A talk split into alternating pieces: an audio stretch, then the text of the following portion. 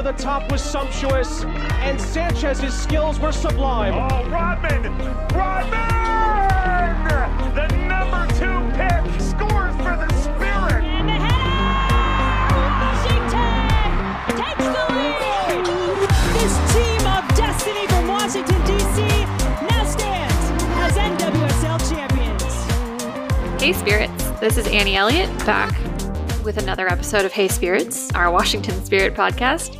And I have with me, as always, Ella Brockway. How are you, Ella? I am still recovering from the night that was Friday at the NWSL draft, but I'm here and I'm good. That's fair. And um, Andre Carlisle. How are you doing, Andre? Ditto. Um, we're I'm I'm super glad we're all here to talk about this because I'm still like just barely coming out of the whirlwind. Like, okay, that happened. Now what is kind of where I'm at, but I'm still kind of like it feels too soon for the now what. So we're gonna process. Yeah, this is going to be one of our therapy session episodes, I guess. Um, so as as everyone probably knows, um, the NW- NWSL draft was on Friday night, and shortly before the draft, the Spirit announced that they were trading Sam Staab to the Chicago Red Stars in exchange for the third pick of the draft. And a, little bit after that, um, reports started coming out that they were also trading Ashley Sanchez to the North Carolina Courage for the fifth overall pick and $25,000 in allocation money. That was confirmed during the draft. Um, so that did give them the top four picks, but um, it also just set off, uh, I don't know, a, a wildfire among the fans uh, who, like us, were uh, very surprised by this news. Um, and so we want to talk about the draft picks and, and give them their laurels or whatever, but I think we got to talk about these trades and how we're feeling. I don't know. What do you What do you think, Ella? Get us started. Yeah, I was saying this before we uh, all hopped on to record, but I think at the end of our last episode, you may have jinxed yourself, hoping for a night of calm and zero chaos because that is certainly not what we got from the spirit. Um, I think if you're a spirit supporter, there's, you know, certainly positives to take from having the most picks of any team in the first round and making away with the caliber talent that the spirit landed with, but it came at a really hefty price. And when that price is two fixtures of a team who have seen a lot in the past four years, who are high profile players, who are, you know, became central to this club's identity, that's really hard to take and really tough to take for a lot of um, Spirits fans. And I think just for general observers around the NWSL, I think that was also kind of shocking to watch all this go down. This felt like the two biggest moves that happened on draft night outside of anything that was happening on stage involving draft picks. So it's it was yeah, not the not the calm and calm night that anyone was expecting or hoping for, I think. But, you know, and I'm sure we're going to get into it later in terms of the positives that came from the draft picks and, you know, maybe why some of these moves, um, these trades had been made based on, you know, systems and the future of the spirit. But overall, just a shocking night that I don't think a lot of us saw coming going in. So first things first, I feel like we have to blame Annie. Um, she, she wanted calm night, and um, that didn't happen. Um, I know you said pre-pod that you're not going to accept any blame, I but don't. the- but it's here. I, I'm I'm giving it. I'm putting it on your doorstep and running away. Um, I think the biggest question mark for me was like I I thought that having the two draft picks the Spirit had coming in without the trades, seventh and thirteenth, I thought okay, that's great. You know, we you, you get it's a deep draft. You're gonna get a lot of you know good talent, maybe talent that in another draft would have been taken even higher, especially with the two teenagers from UNC coming out, the two top picks. What ended up being the two top picks, Savy King and Ally Sentnor went number one. Um, I thought, okay, this is shaping up good. You know, some really good players are gonna fall to the Spirit or would fall to the Spirit, and like my question was just like, I didn't know we were in a rebuild, right? Like, I knew a new coach was coming.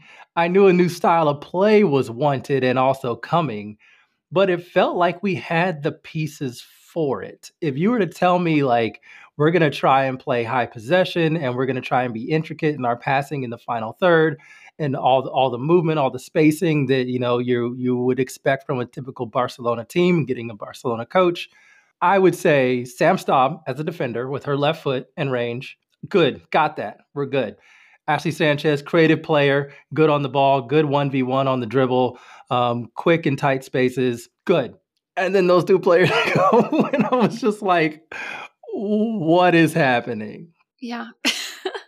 I, I, it was just I, I agree with this. It was just so unexpected. I mean, the team kept a lot of young players on the roster from last year's draft, and you know now are adding potentially six these six new draft picks.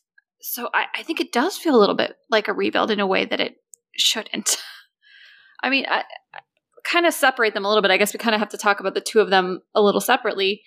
Um, Sam Staab, I think, was probably the biggest shock for me, in part because it was first, but also just, you know, I think she's the only member of the starting back line and potentially at this point, maybe the only member of the back line who will have been on the team or for the um the championship season, who was a defender, you know, three years ago and still is for the team.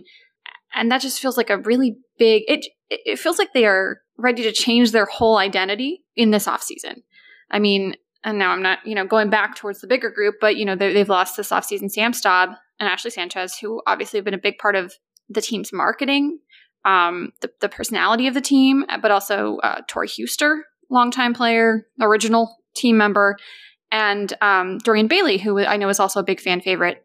So I think that this is, it feels like a huge departure for the fans in terms of like these are players that they have watched for a decent amount of time on this team and have liked watching.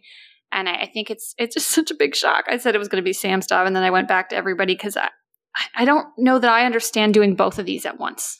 When the Staab trade first went down, which was about three hours before the draft started, I, you know, caught myself thinking back to last year's draft when that son and the Emily Sonnett trade came in. And that, I guess, with, you know, the benefit of hindsight, it seemed difficult it was difficult in the moment and it felt like at least to me that there was an argument there that Sonnett you know didn't fit Mark Parsons system or whatever was going on there. But and so I was thinking a lot about that trade and how that felt in the moment uh, when the Staab trade went down. But then you see the Staab trade happen and then you see the Sanchez trade happen right after that and these blockbusters of trade feel uh, caliber trades feel harder to square than last than that one last year did you know?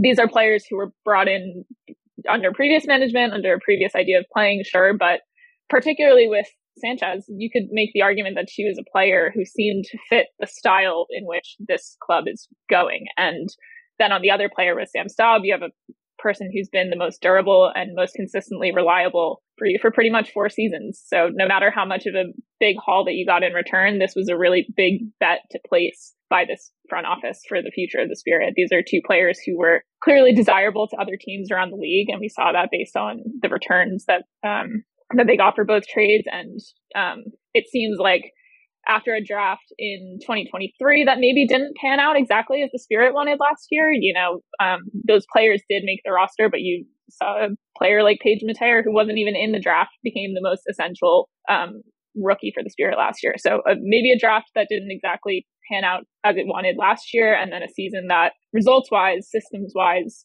also didn't pan out as planned. It, it, I guess it felt like the Spirit needed to do some serious restructuring and really wanted to make a big move into that first round. And that wasn't something that I think we were all anticipating, but you know, this is this is what it took.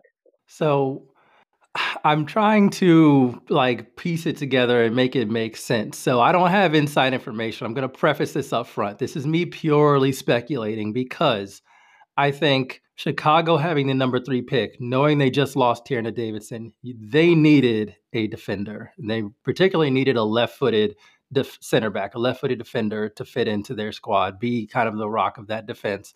I think that made Sam Staab pretty much the most natural next pick and was highly valuable to them. And so, if you were looking at maybe moving up in the draft, especially with you having the sense maybe that the two teenagers were going to go, then you're thinking Croix Bethune could be there and we could have an opportunity to get her. And she is, and I'll talk about this later. I think she's a generational kind of talent. So, like, we will see what happens there. But once, to me, it feels like once that deal is made, the Sanchez deal kind of makes itself then because now you have a bit of redundancy in your midfield, and you don't really need that because you can't really play both of them together. especially in the NWSL. Maybe you could in another league, but not in the NWSL. You need a bit more solidity defensively, uh, and those than those two would offer combined in midfield. So that's kind of my view on it, I suppose. But it is quite brutal. You know, I think the thing that makes it really difficult is Trinity Rodman's reaction. We've seen her multiple posts, IG stories really sad about this. We know the connection and the friendship those two had. We also the celebrations on the on the pitch and everything. It was great to have them in DC together. It was super super fun and they seem to love DC both and they both seem to love being one another's teammates and friends. And then Ashley Sanchez releases a statement. She kind of waits uh, some some time because, as you would expect, probably processing a lot. Uh, and then she posted on Instagram with her caption, Shocked and heartbroken to be leaving such a special place. DC will always feel like home to me. Thank you to the fans and my teammates for the best years of my life. Truly don't have the words to describe the gratitude I have. Thank you a million.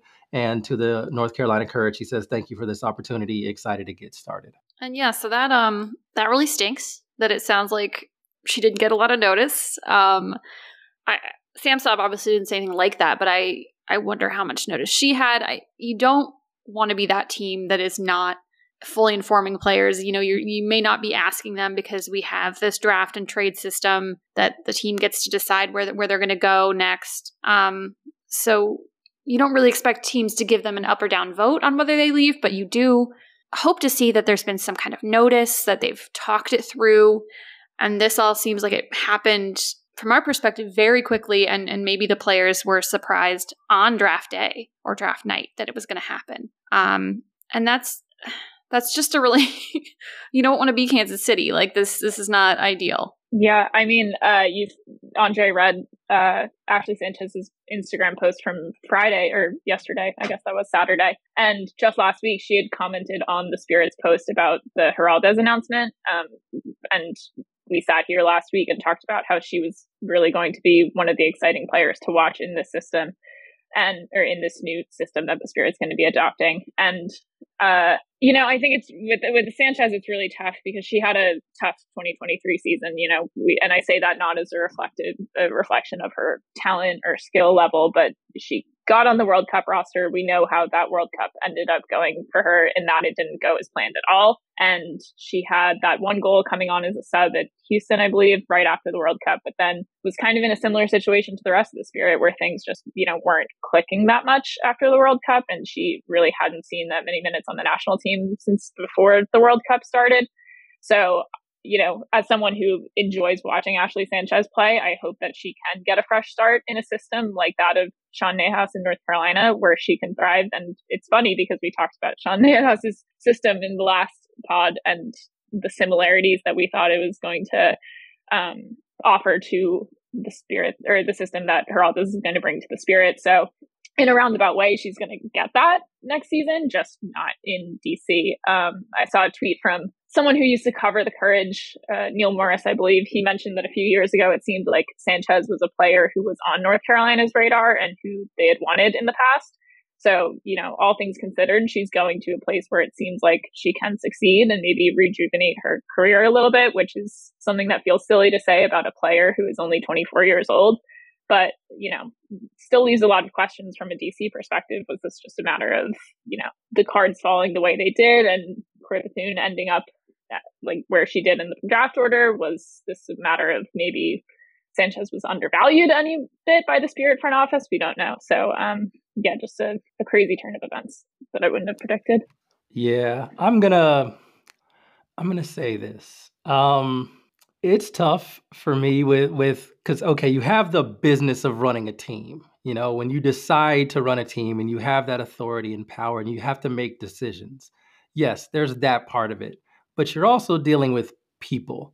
And I think both things have to be respected. And that's where I think the communication is so important ahead of time. It may be a very difficult conversation it may be a conversation that comes back to bite you in the ass later, but it's a conversation you need to have just from like a human perspective. And I don't know if that conversation happened.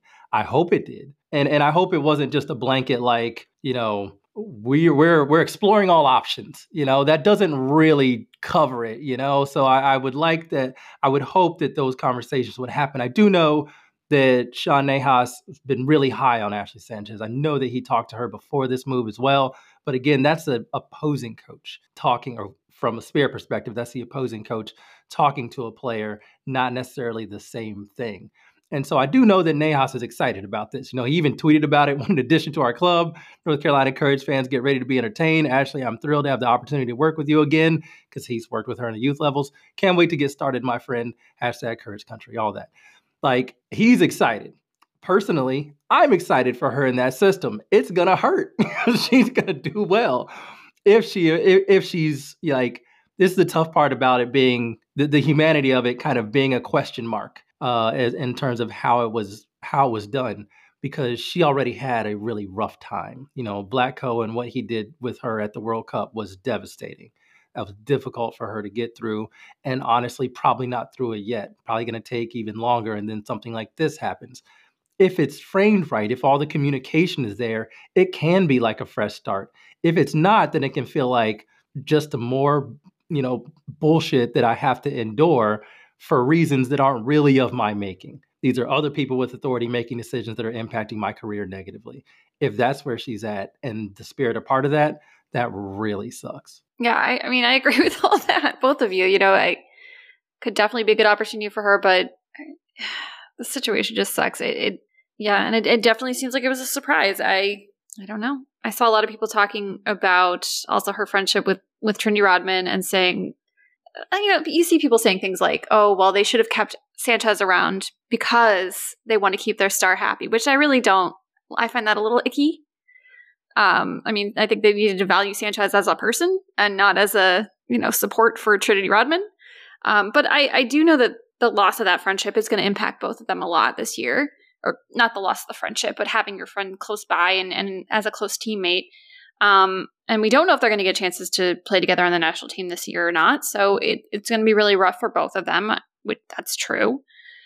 It, yeah, I, I think this it's going to be a big change. And I think I wrote a little bit in my article, just quickly summarizing the the draft about, you know, she also had a really good connection on the pitch with Ashley Hatch. There was just a lot there in terms of they'd worked together, all three of them, for a long time and had really good chemistry. So they're absolutely going to feel this as a team, both on the field and off. Even though you know they are getting some some good new players, it looked like a lot of midfielders. I think probably that'll shift, but you know.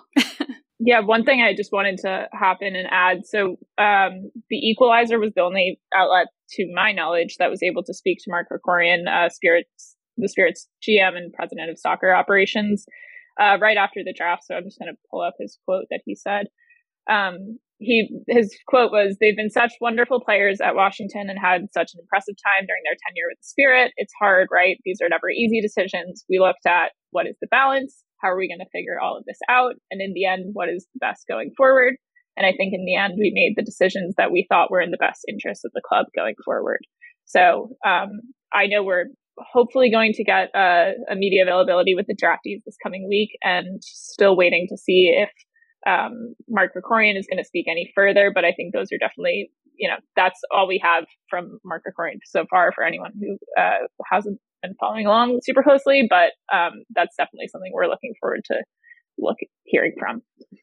Yeah, I'll go ahead and just say, like, I would appreciate, you know, not not like, you know, I don't expect to be informed of spirit moves before they happen, right? I don't expect the GM to call us, but when things do happen, especially things as drastic I would have liked for something to be done earlier. I would have liked to have the opportunity uh, to speak and just to ask questions. Last year, I was able to be at the draft, and that was really cool because it was in Philly.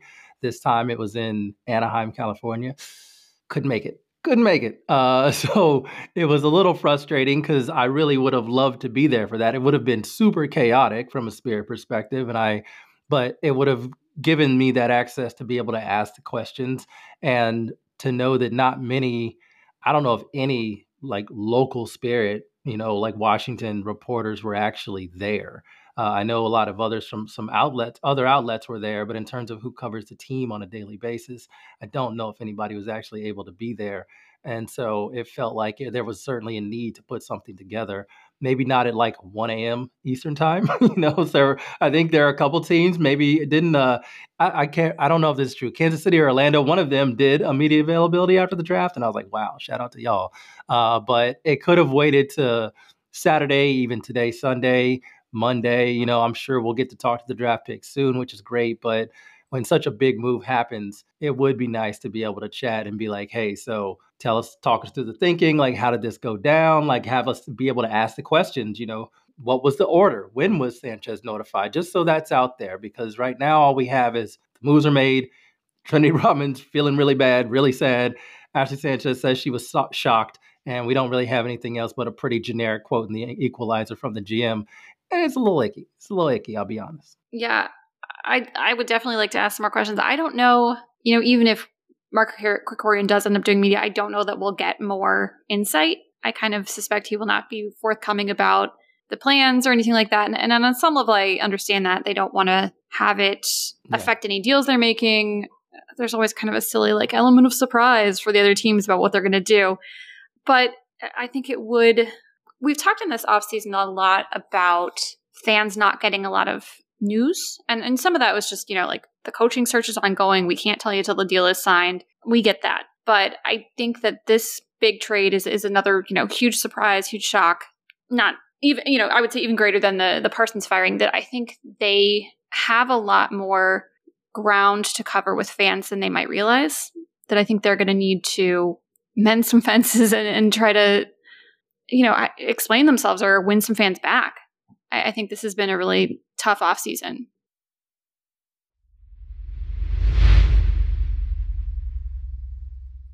We've talked about obviously these trades and, and we'll continue to talk about them, I'm sure. But let's let's shift our focus a little bit to the rest of the night. Um, as we said, the Spirit had four first round draft picks. Um, they chose. I'm just going to run down who was chosen, and then we can we can chat about it. I don't know that we're ready to do necessarily a full breakdown of all these players. Hoping to get more information, maybe interviews with them later on. But here's here's the list.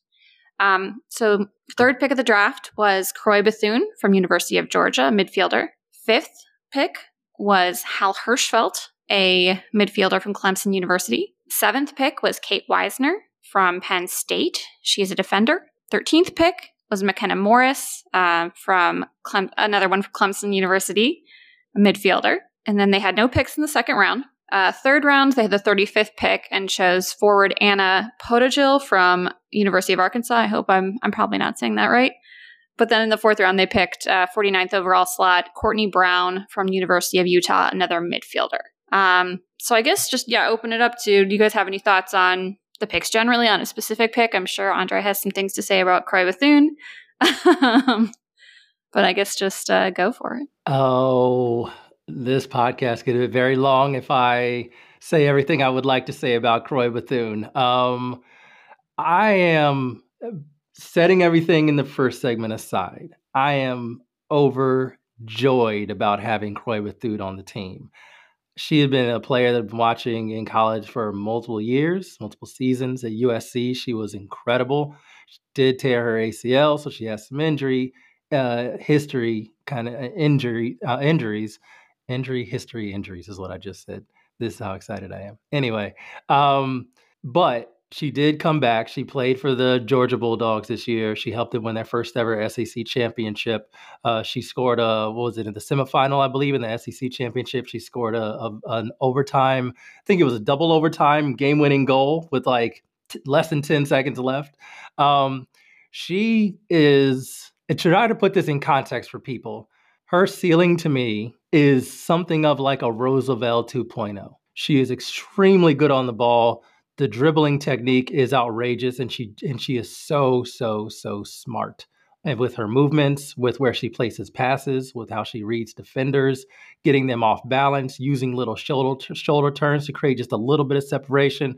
And even though she has those those knee injury issues, um, or not issues, I'll say history, she hasn't lost her acceleration. There's still many times this season where you saw her kind of just do a quick shoulder turn and then move the other way, and all of a sudden, one, two steps, and she's already by her defender.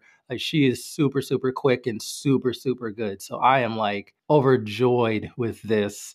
uh, selection of Croix Bethune. The rest, you know, I, I think we'll, we'll we'll talk about it uh, a bit more. Maybe everybody. I was a little surprised at how Hershfelt um, signing because, especially because Leilani Nesbeth was still there, and she's incredible. Played for FSU, went to Chicago. I'm a little scared of what Chicago is building. I'm not going to lie, but um, Hershfelt is a very good defender. She is a defensive midfielder, kind of by trade. Maybe she can be kind of a number eight, but she's really about defensive positioning and helping to move the ball around the pitch, whether it's forward, whether it's moving it up the flank. She's really good at figuring that out um, with her positioning and the touch passes that she makes, which I'll talk a little bit more about later. But yeah, those are kind of my initial reactions from the top five picks. So I'm going to shut up because if I don't, I'll talk about Croix Bethune a bit more and nobody else will be to talk and that'd be rude.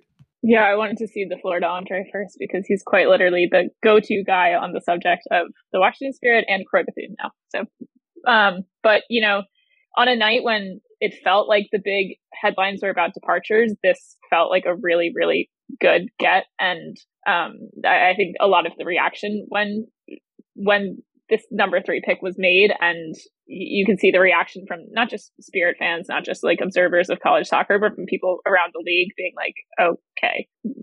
A lot happened in this first half of the night but the spirit is leaving with a, a player who has the potential to be a generational talent and to come in you know injury history considered and everything but has the potential to come in and be a game changer in the NWSL right away next season. I, I I think it's hard to view that as anything but a huge win for the Spirit on a night that I know a lot of fans were feeling, you know, a lot of mixed feelings and a lot of mixed emotions, but this that number three pick was an especial an, an especially significant win, I think. Yeah, I don't want to no, don't want to talk too much about Croix Bethune and ignore everybody else. So I will say I'm also very interested in seeing more from Hal Hershfelt and, and learning more about her because I don't think she was really on anyone's radar. And yeah, I agree with you. I, I was like, oh, this will be an FSU pick. And it was not. there weren't any. What a shock. Um, do, do, do we think that was purposeful? Do we think here he was like, I know was like, think. I am not selecting any FSU players at all? I, I know some people I hate that so ready narrative, for but that listen, lo- it's a as- thing. Especially after the Staab trade was made, I was like, uh, I'm not a betting woman, but I will put the money in the Lawrenson prediction. And then all of a sudden, it went right out the window. But um, yeah, I'll just hop in, continue to say another pick. Uh, you know, intrigued by all of these first round picks, but the McKenna Morris pick as well. Yeah. While we're on the subject of Clemson, she's a local pick and she can do her a, a, a lot. The Spirit, I believe they listed her as a midfielder in their official press release, but she played at Clemson on the wing and in that sort of attacking fullback role, I believe. Uh, she went to St. John's here in DC and won high school titles and played with a youth club that has ties to the Spirit. So, and she led the entire Clemson team in points last season, which was a squad that went really far in the postseason in college soccer and also had four draft picks on the night, uh, on Friday night. So another, and I think a lot of people were excited about that pick as well. She had a really nice, uh, reaction video when you could definitely tell her enthusiasm for coming to the spirit, which was fun to see. Yeah, I was going to call her out next because we love a hometown talent here. We've got uh, Anna Heilferty, Andy Sullivan. Let's just, yeah, everybody bring them back to DC. That's great. right? I'm here for that. Yeah, I'm so glad you mentioned McKenna Morris because she's it's super fun. I loved watching her at Clemson because yeah, she was in a right she was a right back, but only like when she needed to be. you know what I mean? Like she was very good at understanding like okay, defensive time, time to be wary, but other than that, she gets really high up the pitch and she inverts a lot, which is another thing if we're looking at the system that we're going to probably play, you're going to need to be able to tuck in, especially if you're playing as a fullback and act as a midfielder, be able to make passes there. And she can make passes and she can dribble really well in tight spaces. So I'm excited about that. The Kate Wiesner pick was interesting as well. I think that one came kind of out of nowhere. If I look at it, I probably would have expected Morris to be selected before Wiesner, but it is difficult to find left-footed left backs, and so maybe that's you know backup because right now we only have Gabby Carle for that for that position, and Wiesner has a lot of experience with the youth national team as well. Very good player, been really solid at Penn State for quite a while. So I mean, I think her in 2022, I think Wiesner had like 11 assists. So like, yeah, um, quite a good player, quite a good talent. And then the later round picks, I'm just going to have to read and, and watch a bit more of because I was familiar a bit with Courtney Brown. Um, I think the only question there in terms of her being a midfielder is was she like a standout on on, on a team that didn't have really any other uh, professional kind of caliber, at least NWSL caliber players, or was she is she like ready for this level? And once she has professional teammates around her, will she be able to show even more of her talent? I think that's the question.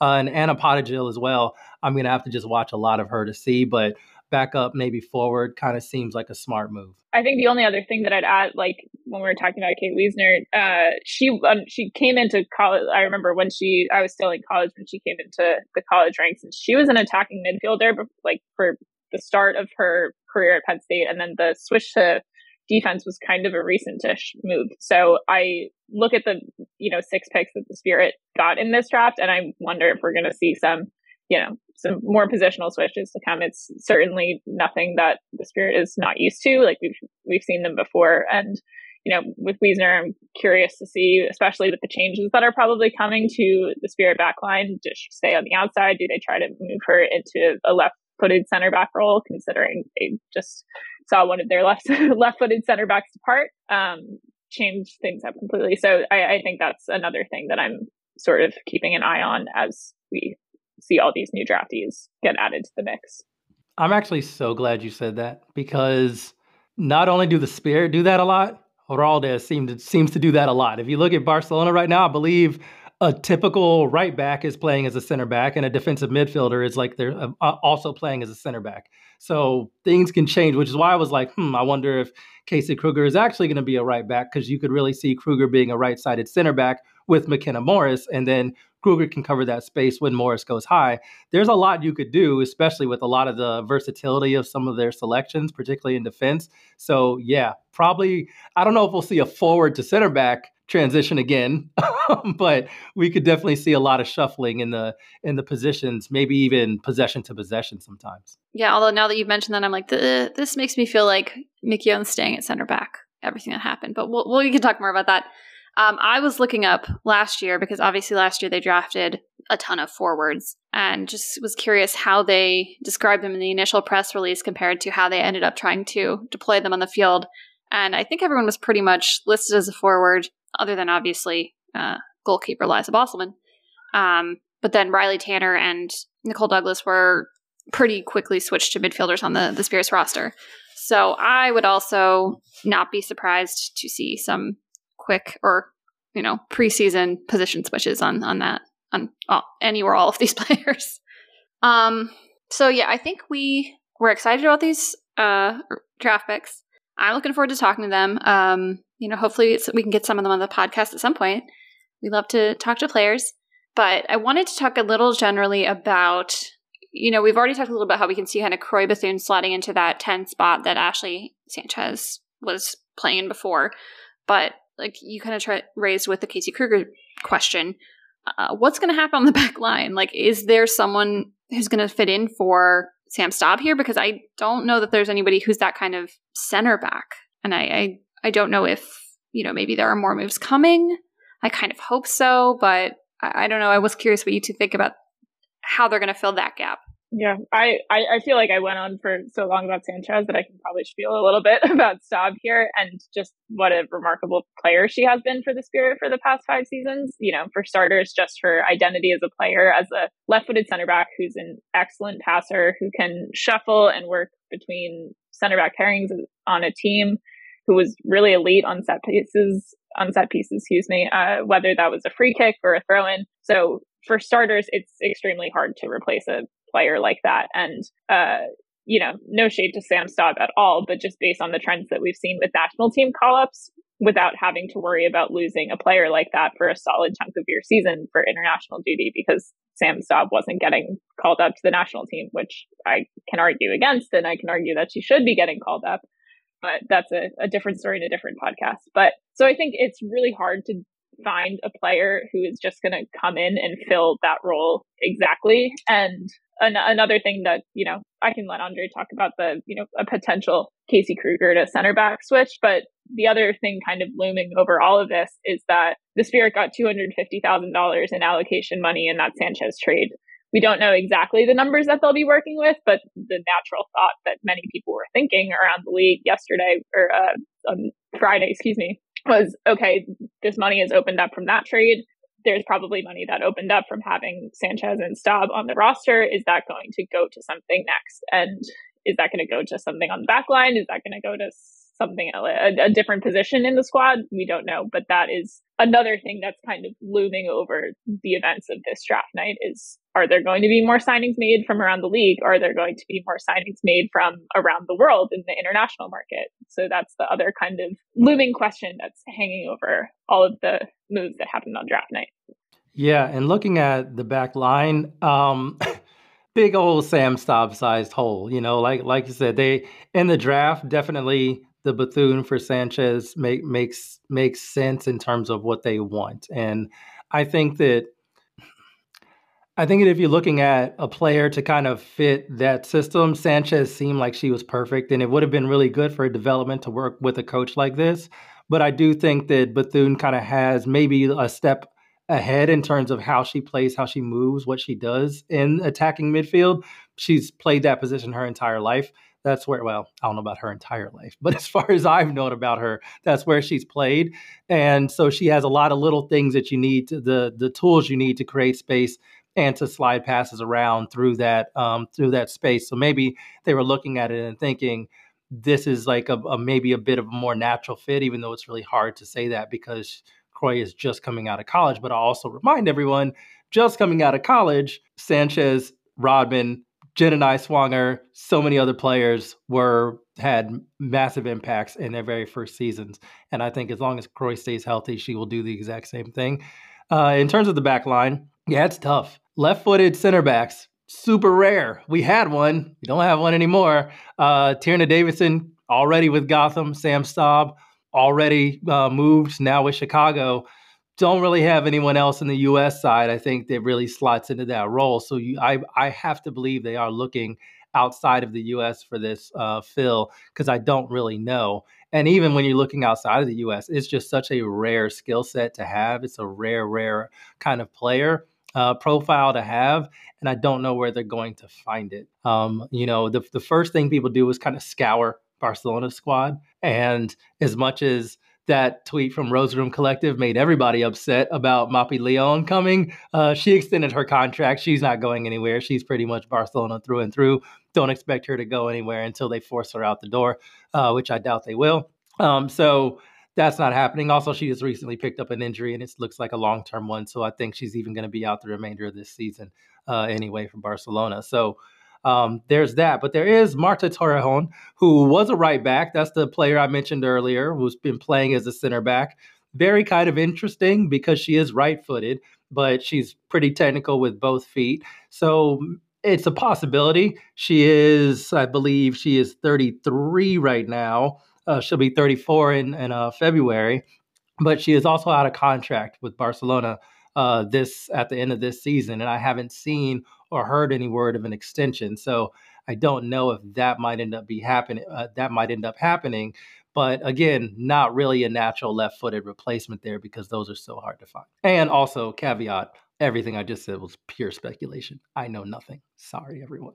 Yeah, and I guess I shouldn't have implied that anybody's going to be able to do everything that Sam Staab can do because I don't believe that.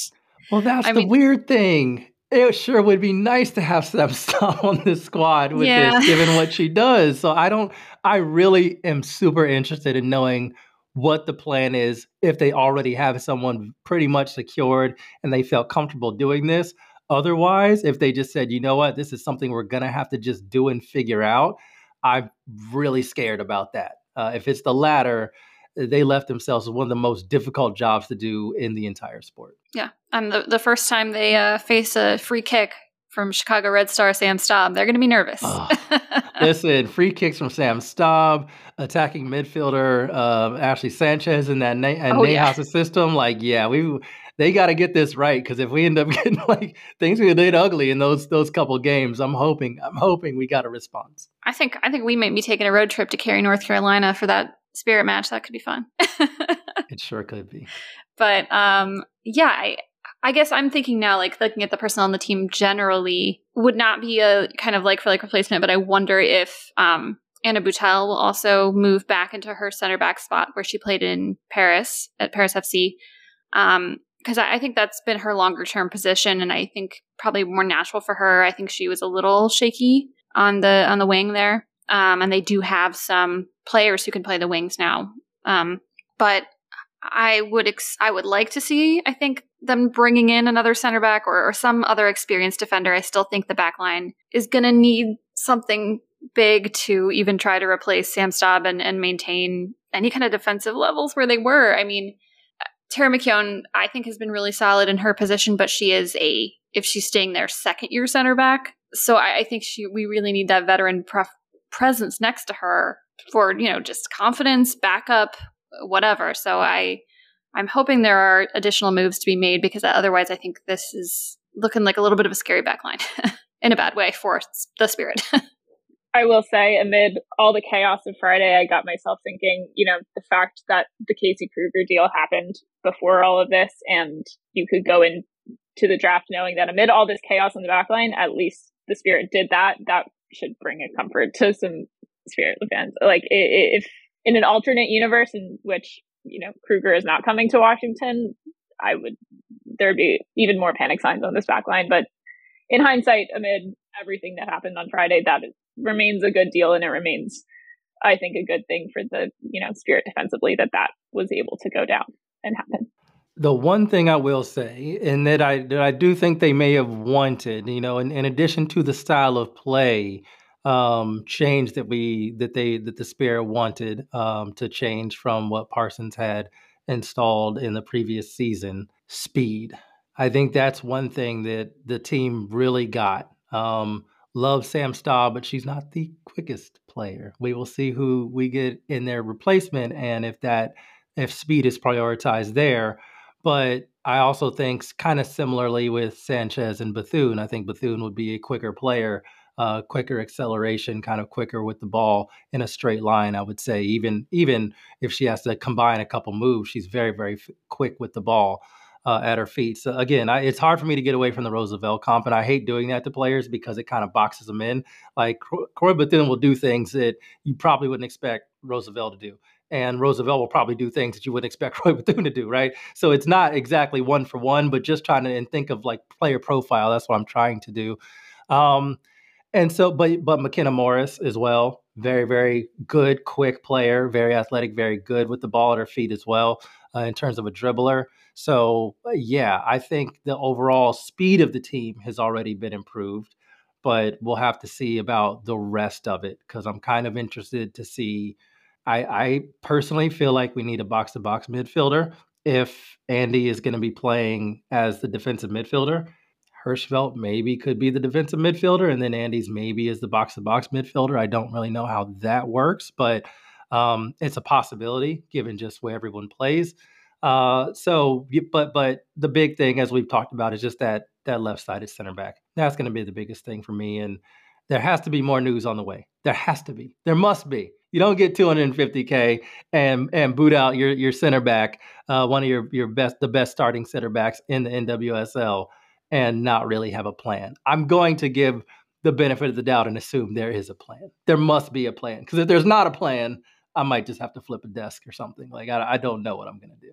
And I don't know how, uh, you know, get some reassurance from numbers here, but the team has 18 players under contract currently. If they don't re-sign any of their free agents, which you know we don't know yet, um, so if they sign all six of these draft picks, they are at 24. they can still add two players to the roster. Um, so there's certainly room right now for more signings. Um, so hope I, I think I think there will be. I mean, I, I they've got those four free agents kind of hanging out there. Two of them restricted free agents, uh, Marissa Sheva and Cameron Biegalski.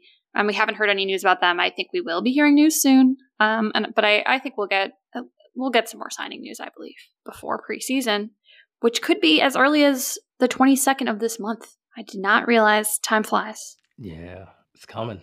But did you guys have anything else you want to talk about before we kind of wrap up? I would just add there's only one other piece of spirit adjacent news that I can think of that happened last week, and it was that NWSL Commissioner Jessica Berman said that they hope to release the regular season schedule by January 31st. So that is something that I'm also keeping an eye on, which seems like a hopeful prediction, but you never know with this league. So I'm saying give us an earlier date. Let's do it now. I'm ready. yeah. So we can know when to circle the first game against the North Carolina Courage and the first game against the Chicago Red Stars based on what we were just talking about. Beware.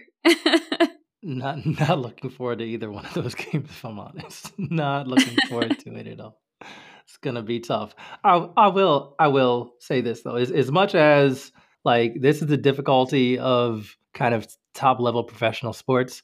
We're in a sad moment right now because we just lost players who meant a lot to us, meant a lot to supporters, meant a lot to the team uh, as well. And we'll process that. We'll get over it, uh, and hopefully the players do as well. It's it's tough, it's difficult, but I also say the way that this kind of works is every team is different. I've kind of tried to be in the in the habit of talking about teams in terms of their iteration you know, like the 2019 North Carolina Courage or the 2021 Spirit, because even though the same players may be there, team dynamics, systems, things can change a lot.